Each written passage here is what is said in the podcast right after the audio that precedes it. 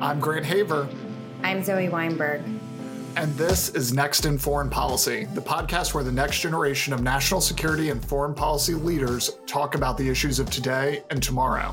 This week, we're joined by Bo Machayo, who is the co chair of the Africa Working Group for NextGen and has extensive experience as a public policy and public engagement advisor with stakeholders and elected officials at the local, state, and federal levels. He has worked on a wide range of issues, particularly related to the economy, climate, and Africa. Bo, thanks for joining us. Thanks for having me, Grant and Zoe. We always like to start with the big question How did you get into foreign policy? What made you think this was a good path for you? I'm a first generation African American. I was born here in Maryland. My mom is from Uganda. She came here during the Civil War with Idi Amin as a UN refugee. Uh, and my dad came to study business and medicine. They met actually right here in Washington, D.C. My dad's from Kenya, my mom's from Uganda, met at an East African restaurant in D.C. And a couple years later, ended up having me and my three siblings to follow. And growing up, my stories um, at the dinner table were always around what happened in Uganda, the dictatorship, and then ultimately the switch to democracy afterwards. And so we were always uh, paying attention to what was happening in East Africa and sub Saharan politics. That was my kind of upbringing. Uh, I was memorizing the, the countries in Africa rather than the states in the US. And then at school was, was memorizing um, that and I had the opportunity to learn both my parents' languages growing up as well. And so it was just a natural, just from lived experience and just the immigrant story and having a, an appreciation for both the states and the continent. I just naturally found my way into foreign policy. How do you think that familial relationship has changed the way maybe you think about the issues facing the continent, or maybe how you see America approaching things differently than you feel like if you were raised differently, you would, you know, see things? Yeah, I think that the African diaspora, which I'm a which I'm a part of, has a unique lens, both very pro-American and then also figuring out the best way to really work on whether that's bilateral, regional issues and figuring out what's best for the continent and then also what's best for the United States. I'm grateful to have two parents who who got to live out their American dream. And there's a uniqueness of the diaspora also wanting to figure out how to best help their home country out. And so my Africa policy is very much diaspora first and leading in that way. And I think it's a very interesting and happy to talk a little bit more about this that we really do focus in on, you know, whether that's South America, we we lend a lot of our voice to the Latino community to rightfully dictate US South American policy, the same with India, the same in, in Asia, but we don't really do it as much when it comes to US Africa relations. And that's really what I've been focused on in my time here in DC and working in foreign policy is just making sure that we're centering that because I think when the African diaspora voice is centered in our Africa policy, we'll actually be able to get a lot more in terms of a US Africa relationship than we currently have right now. How does the diaspora first foreign policy differ, I would say, sort of policy outcome wise from whatever it is we have and, and can you talk a little bit more about what it is that we're that we're sort of working with as the default yeah so not to say that other folks don't have a skin in the game but for instance i'll, I'll mention something remittances uh, for instance you know the african diaspora in terms of giving back to the continent is two to three times multiplier in terms of the remittances that go back to their home country than what we do in US foreign policy and aid. The diaspora looks at things in a different lens, in a in the complex lens that I think some Americans look at politics, domestic politics here of, you know, there's Democrats, but there's, you know, your moderate Democrats, your your left-leaning Democrats, your your kind of in-between Democrats. And so, you know, I think the diaspora looks at the holistic picture sometimes. And sometimes I think in a U.S. in a U.S. Africa foreign policy, we can get bogged down into is this the right leader for this country? Is this X, Y, and Z? And I think that that actually doesn't allow for us to actually focus on on the shared mutual interests that we have as a country when it comes to U.S. Africa foreign policy. And I think that's where the diaspora likes to focus more on and what, what is our shared interests rather than and partnership. I think is one thing you'll hear a lot of folks in the diaspora say is where are the places we can partner together? And when we do partner, some of those tangential things, whether that's, you know, fighting for democracy or some of the cultural issues that don't necessarily come as a default to some some African countries, I think that's when they're more on an economic kind of first messaging and priorities rather than I think what we've been doing in US Africa foreign policy is really focusing in on democracy and some of who the leadership are in certain countries. Not to say that that's not important, but I think that that comes second. That comes as a way of finding where we have common ground first and then ultimately working on some of those other issues. How would you characterize the Biden administration's policy toward sub Saharan Africa up until this point? The Biden Harris administration, I think, has a unique opportunity to engage the diaspora in a way that previous administrations really haven't done so before. The Biden Harris administration was the first uh, presidential campaign to actually have a, an African diaspora agenda on the campaign. And so that within of itself is kind of an indicator of the level of importance that the diaspora I feel like has uh, within this administration. Uh, but there's definitely room for improvement when it comes to continuing to engage this community. I think that you saw a lot of Ethiopian diaspora uh, across the country, not necessarily when it came to the initial engagement with Ethiopia once um, Prime Minister Abiy took office. I think when it came to the Ethiopian diaspora, there was some hesitancy to embrace what they felt was misguided policy. But I think since then, the Biden Harris administration has been pretty intentional on making sure that they are engaging the diaspora community to help inform them on what policies that they should be taken.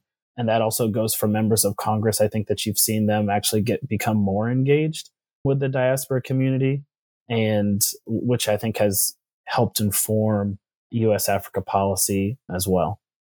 So, Bo, what are some of the issues or topics that you've been following from the continent over the last few weeks? undoubtedly one of the things that I've been following is the Kenya election. I think you saw a host of leaders from across the, the world comment on the necessity to have a, a peaceful election cycle and to accept the results of the election, even if your candidate didn't win. And it's been a, as I'm sure many folks who have been paying attention to the continent Ruto is the kind of vice president to Kenyatta, and Kenyatta endorsed his opponent, um, Raila Odinga. And it's been uh, fascinating to see the results of that election. Ruto has been declared the winner by many news outlets, has been declared the winner. And not only has uh, a lot of the Kenyan diaspora shown support um, to him, but you've actually seen bordering countries who are also part of this the regional integration effort called the East African Community also come out and publicly support Ruto, and I think that that's something that's commendable to see a a region back someone who, based off of the results, won the won the election. Although there is some Odinga is currently objecting those. I think that it says it says there's a good good bit of confidence from folks across the region and across the continent that the post-election results are going to stay solid and so that's that's been interesting. And then to stay in the region also i've been w- watching uh, what's been happening in ethiopia. I think that that's been a constant issue that folks in the diaspora have weighed in on and folks across the continent have weighed in on. And one thing that you constantly hear from African countries is the need for true partnership. And I think that regardless of where you stand and what's happening in Ethiopia, it's been interesting to see African leadership, not only in regional, but also through the form of the AU, really kind of take a stand and provide solutions to the issues that are happening within the continent and within each specific country. And so last week, the World Food Program, through their executive director, mentioned that, uh, and there had been also multiple reports around folks in the TPLF seizing fuel, which was impacting folks in Tigray, which was interesting. And just the general history also of Ethiopia, I think, is something that when it comes to the continent, sometimes people, I think their default reaction is the history of this country is so complicated. You know, I can't really take a side. And one of the things that I would encourage folks to do is uh, the history of each, you know, country or continent might be complex, but it's not impossible to understand. Similar to our country here in the United States, it's a complex and interesting historical country that we live in, but you can understand it through studying and through the lens of kind of folks' experiences. And so I'm encouraged because in, in Ethiopia, I'm encouraged that the government has been leading on finding a solution to negotiate peace and, and lessen uh, current hostilities. And I'm hopeful that that, although there has been in the past couple of days hostilities that have heightened, I'm uh, I'm hopeful that the Ethiopian government continues on this pathway of focusing on what's best for the people rather than what's best for any certain political party. And I think that's also how you how you saw the rise of this current Ethiopian government in the first place. And so those are two things that I've been paying close attention to on the continent. When people say that they struggle to understand the complexity of a place or region and therefore you know it sounds like often kind of throw up their hands and say like you know it's too complex i can't take a side. What is your recommendation when it comes to getting up to speed on let's say on ethiopia but really on any country or region? Is it about reading the history? Is is it about just consuming a lot of content today about what's happening on a day-to-day basis? Is it about talking to either people who are on the ground in Ethiopia or members of the diaspora? Like what what are the ways that you would recommend for somebody who maybe feels like a lot of this history and politics is out of reach to begin to digest some of that complexity? I think it's a all encompassing strategy. I think sometimes similar to what we do here in the US, you go to the people who agree with you the most. So if I have a friend who is a Democrat and I am a Democrat, if I if that is my political philosophy, then I'm going to maybe then I'm going to go to my Democratic friend and talk about how Republicans are messing up the country or, or whatnot.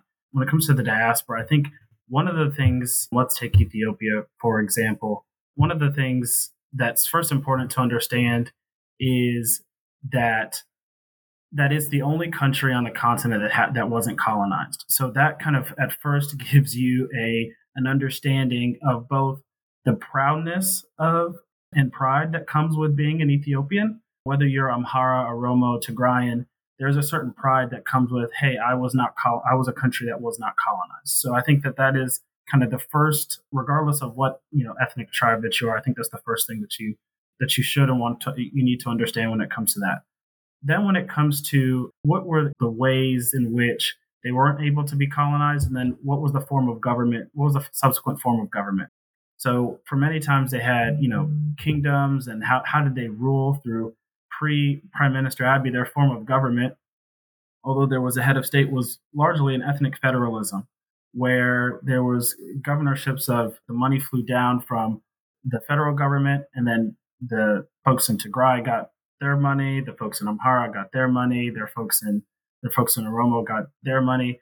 And if you lived in a certain state within the country, you actually and you let's say if you were Amhara and you lived in the Oromo region, then you actually couldn't vote in that place. And so realizing kind of okay, saying, hey, and at the same time, what were some of the kind of foreign partners that were working with Ethiopia at the time. You had the US had a really good relationship with them.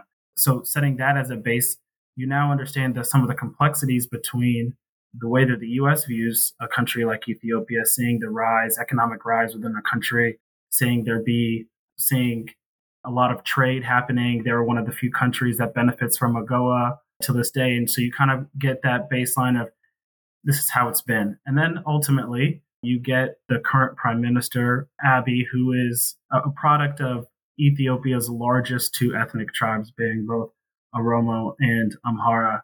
And the ruling faction for most of the kind of uh, the the years of really good economic rise were folks in the TPLF. And so you got to understand. So once you, you get a bunch of, you get kind of multiple groups that take it as a point of pride and privilege, which they should, that they were never colonized. And then you get kind of get a rise in economic power within a country. And then you now have new leadership. And with new leadership, regardless of what country you're in, there's a transition period that new leadership needs to take to to, to kind of understand how to run a country, regardless of if it's the United States, if it's Ethiopia, if it's Nigeria. These running a country isn't the easiest thing to do. And so kind of understanding the history behind it, the migration of where people came, how people ended up in different countries and regions across the world, and then also understanding what are some of the foreign influences that bring a country into the current state that it is today. And I think when you realize some of what our natural reactions have been in the US, in my opinion, has been more kind of sanctions driven. If we don't like a certain leader in a country, or we might not have the previous relationship with that said leader in a country, we don't sometimes understand or aren't willing to kind of do a little bit dig, deeper dive on are we talking to both sides of the argument or both sides of the conflict are we doing our due diligence to see where certain influences are are we checking kind of our own internal biases on who we think might be right or wrong when it comes to a certain when it comes to a certain analysis of what's happening in a country and i think that if you are able to to honestly do that you ultimately kind of get a fuller picture of actually what's happening and why certain factions of people either feel unheard, feel why certain actions are needed, or why certain reactions have been unfair. And I think that that exercise is helpful to do and it's, it's necessary to do in a host of other issues. I, I hope that, you know, as we continue to have a better US Africa foreign policy, that all those aspects are brought to the table as well. And ultimately, you know, I'm a big fan of, of having the diaspora at the table. I think they're some of the most underutilized constituencies that we have here in the United States. And we really do utilize them for a host of other international engagements. We do that a lot for South America. We do that for folks in Europe, and we also do that for folks represented in Asia. And I, I hope that we start as the diaspora continues to grow that we utilize them to understand the complexities of the, the, the country to hold certain leaders accountable for issues that we need to that we believe to be resolved but to also find areas of common ground that then ultimately lead to us actually being able to resolve the issues that we think need to need to be uh, course corrected or changed ultimately. How do we actually engage in a partnership that makes it more equal footing? Because like the US's economy GDP PPP is 70 times larger than Ethiopia, right? We're the world's superpower. And you look at Ethiopia, and Ethiopia has obviously the civil war that's been going on for a few years. Now, they had a ceasefire that's since fallen apart. The economy was on the way up. Now it's kind of stuck because of the Civil War. How do we actually engage with them in a way that is as equals and not go in and just like put the full weight of America in relations with Ethiopia, but more broadly the continent? Because even, you know, South Africa, Egypt, often seen as some of the larger leaders in the in the region, they're tiny compared to us too, right? Yeah. So, uh, you know, when you talk about GDPs, obviously we have a, a, large one here in the US. When you look at, I'd go back to saying 25% of the uh, workforce in the world and the population in the world are going to be, are in Africa. The fact of the matter is, is that, you know, the population in the United States isn't growing as fast as that in the continent and other parts of the world. When you talk about things let's take rare earth minerals, for example. Where are most of those found? Those are found in emerging markets, both in the continent of Africa, in Asia, and South America. And there are a lot of places where our country, in terms of doing, if, if there are things that we want to participate in, if there are things we talk about, you know, increasing manufacturing here in the US, we talk about some of the we talk about you know high skilled immigration or high skilled workforce that we need. We talk about finding allies in some of our other geo in our geopolitical the way that we look at the world through a democracy rather than uh, forms of authoritarianism. There are a lot of and we and we talk about gender equality as well as being things that we look at in the US lens that have actually, you know, in some places in Africa, in some countries in Africa have leapfrogged in terms of what we have been able to do. For example, in Uganda, parliament right now is a majority women. We're nowhere near that parity here in, in the US. You take some of the most climate friendly and energy friendly kind of policies. You take the GERD, for instance, in Ethiopia, it's powering through clean energy sources. And so I think that a lot of times the true partnership really comes into play of saying, where are the advantages and what are the places where we can work together? Partnership is not, I am going to go and tell you how to do something.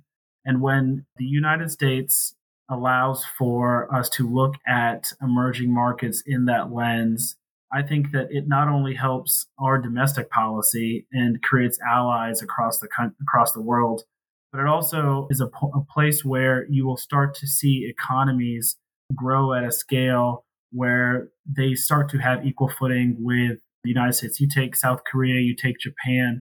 At one time, those places weren't uh, weren't areas where the GDP was seen as to be significant. But through finding areas of common ground, finding areas of where we could work together, you, you've seen the trajectory of those countries. And ultimately, I believe that you'll see the trajectory of countries in Africa begin to shift and continue to grow in a significant way. And then I'd also say, I, I think one of the things that when we talk about Africa, we love to point out everything that's going wrong. We're quick to say there's a civil war or there's what we kind of give these broad terms and uh, definitions to situations that are happening on the continent. Whereas in when you go there, when you go in country, you don't actually you are not using those same terminologies as people here in the US are. I have many uh, white American friends who live in Addis or who live all over Ethiopia, and they do not say that there's a civil war happening in Ethiopia. And so, if African countries and African nations during administrations, dep- depending on what they thought about a U.S. administration, said there was a civil war happening in the U.S., would that be an accurate representation of what's happening? So when we talk about partnerships, we have to be careful on how we're phrasing what's happening in certain countries. Otherwise, we do get down this road where there is a we are the big country coming in and we're not willing to to discuss some of the nuances that are happening when we also want folks to accept some of the nuances that happen in our own country as well. And so I think that's the first step of being able to do so. And I'm encouraged to kind of see how the Biden Harris administration does that. And I'm excited to also see how Congress moves in engaging the diaspora and then also engaging African nations and countries as a whole. Because if the US doesn't do it, we've seen other countries will do that. And that's going to be a very important important thing for us to kind of look at as we look, you know, two, three, you know, five years down the road on who are our allies, what emerging markets start taking a little bit more significance and a larger role in our globalized world. I want to go back very briefly. You mentioned how there are different ways in which certain countries in Africa have sort of leapfrogged technologically. And, you know, there there are a number of sort of tech hubs that have emerged on different parts of the continent, including places like Kigali and Rwanda or Nairobi. I've heard folks refer to as Silicon Savannah and so forth. And, you know, I imagine in so many ways, like having that sort of energy and innovation is fantastic. But I'm curious how you think the United States and and let's say, you know, other other, you know, non-African countries can help to further some of those, you know, innovation efforts without intentionally or unintentionally essentially engaging in like digital colonialism and the sort of extraction and exploitation of, you know, user data and so forth. What's the right balance there? I would imagine it's good to have private capital, international private capital coming into these markets, but how do you like strike the right balance when it comes to technological investment? Yeah, so I think advancement of civil society should never be looked at as something that could be, you know, negative towards towards a country. I think that there's a role for U.S. government to play, and there's a role for the you know private sector to play as well. And I think you've seen agencies like the Development Finance Corporation are good examples of that. And I think that oftentimes we have historically had a policy where the DFC actually cannot mm-hmm. invest in some of these these markets that they should, whether that's in banking or whether that's through broadband or whether that's through any you know technologically advanced areas, if in Congress, we are governing through placing sanctions on people. It ultimately hurts civil society. And so when investment in a country is halted because of sanctions being placed on countries or leadership in countries, it ultimately hurts civil society the most. And then it also allows for the people, or it doesn't allow for the people and civil society to actually benefit from the investment that's happening in country. And then I think that's when investment starts happening and civil society gets ripped off, they don't get included. And ultimately, that is what's truly, in my opinion, negative for technological advancement happening on the continent. I, I think that you've seen areas and when a lot of African diaspora folks and you know, folks from the continent leadership talk, they talk about that partnership. And I think that those areas of mutual understanding and knowledge. We've seen the importance of protecting cybersecurity here in the United States. We've seen the importance of making sure that there's universal broadband in both rural areas and suburban areas. And we've done that investment here domestically. And some of those things are same and, and government had to intervene to put up some capital so that the private sector could could do that. And I think that that same thing needs to be, you know, that there wasn't a policy of in a red state or a blue state we should give X amount or whatnot. And I think that same uh, prior that same kind of outlook when it comes to investment in these tech areas should be looked at, um, regardless of what fifty which one of the fifty four countries you're you're exploring uh, investing in. And I I just hope that we no longer pigeonhole some of our great agencies from being able to do work that will provide jobs, will increase access to capital for folks, and will allow for emerging markets to become these tech engines that we really need to see on the continent. So I want to circle back. One of the things you said earlier was that the AU and West African countries had rallied behind Ruto as the new leader of Kenya. I consider myself someone who like actively follows foreign policy. I still don't understand the African Union. What's going on with the African Union? What is it? How does it work? Because like the European Union is like way more integrated. So like what's the goal of the AU? How does it function? Yeah, so um so slight correction, it's East African countries have been the ones who have been rallying behind and you know have publicly said I think every country that's a part of the East African community has actually said uh, congratulations to Ruto um, for winning the, the Kenyan election. And I think the best place to start, I think, when you're talking about regional, when you're talking about understanding the continent, is you can do a top down approach, but I would start kind of on the country to region approach and then ultimately moving to the African Union. Let's take East Africa, for example. Because East African community, it's uh, Uganda, Kenya, Rwanda, Tanzania, Burundi, and Congo, and I believe South Sudan are all part of the East African uh, community. Their goal is to do have a couple things. First, it's been interesting to see there's now one standardized language that's t- taught in primary and secondary school, and that's um, that's Swahili, also uh, English as well. Then the second goal would be to integrate economically, and so having one standardized currency for all of those East African countries. And so your larger economic powers like uh, Kenya um, would, you know, their currency would take a little bit of uh, a hit because of having to, you know, deal with other, you know, markets that aren't growing uh, or haven't grown as quick as that of Kenya. And then I kind of then look at And then ultimately, they would want to do kind of a, ultimately in their charter, I believe there's a political federation where kind of see their, the, their form of government more integrating and ultimately having kind of one head of state in that region with five different five different folks who are or in respective of each country another system of government. And i kind of see the au as being a, goal of how do we in first part make sure that there's inter trade between regions and then also within the continent rather than trading a good or a service to any country in Europe or North America or in Asia and having that good come back? How do we make sure that we're integrating these markets and buying and selling within each region? And how are we also ultimately buying and selling from an economic standpoint within the continent? There are goods and services that are needed in East Africa that West Africa can provide, and they're likewise in South Africa and North Africa. And so I think that the economic integration part of it is kind of the first mission of the African Union.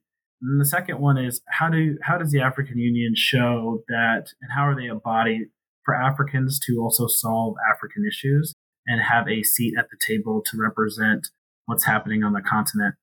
I view that as having one one body who and having a leader at the head of that body who then can uh, be able to broker disagreements, between, whether it's in country or whether it's between two countries, and ultimately being a convening body to make decisions that benefit the continent.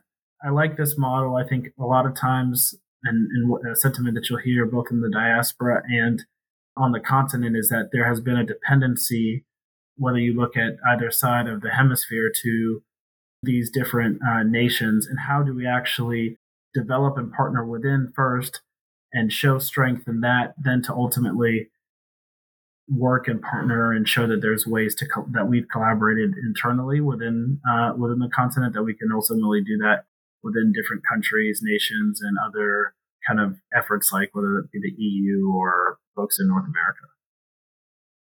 So, with that, let's turn to our final segment where we each talk about something we've been following in the news, either politically or culturally.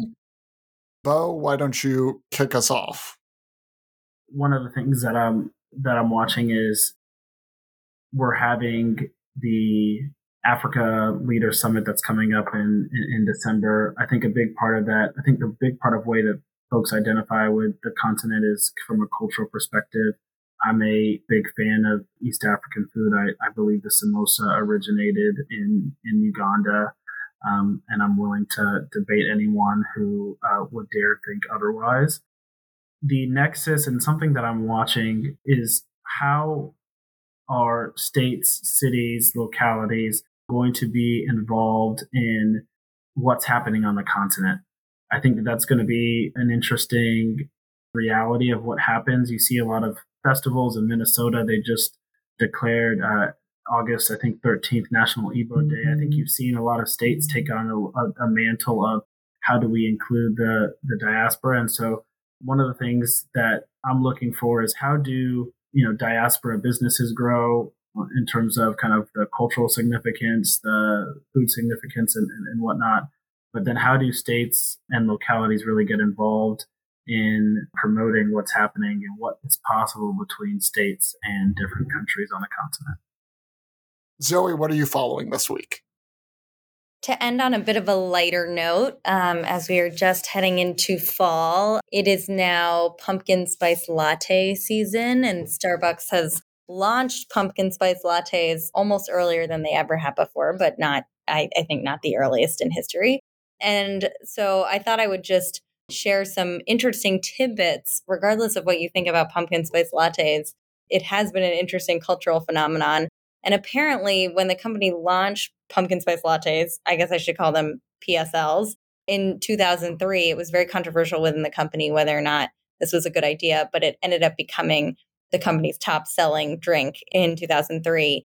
But it wasn't until 2015, so many years later, over a decade later, that they changed the formula to actually include some pumpkin in it. So now, if you drink pumpkin spice lattes, apparently there is actually a little bit of pumpkin. You know, I would say personally, pumpkin spice lattes are not my cup of tea or coffee, but interesting to follow those cultural things. This week, I want to highlight the new UN report about human rights abuses in Xinjiang province in China. The report taught us nothing new about what was going on in China, but did confirm a lot of previously reported issues, including forced labor and sexual assaults. I've talked a lot about the genocide happening to the Uyghurs and the Biden administration's inaction on this issue. I hope this report provides another opportunity to put pressure on the administration to step up and challenge one of the biggest ongoing human rights abuses in this millennia.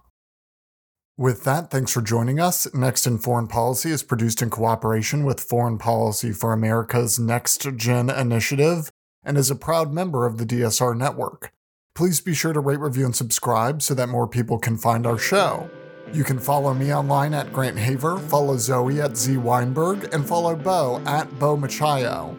If you're a foreign policy expert under 40 and want to be featured on the show, be sure to follow the link in the show notes. This week's episode is brought to you by Larry, the chief mouser to the Cabinet Office of the United Kingdom at 10 Downing Street.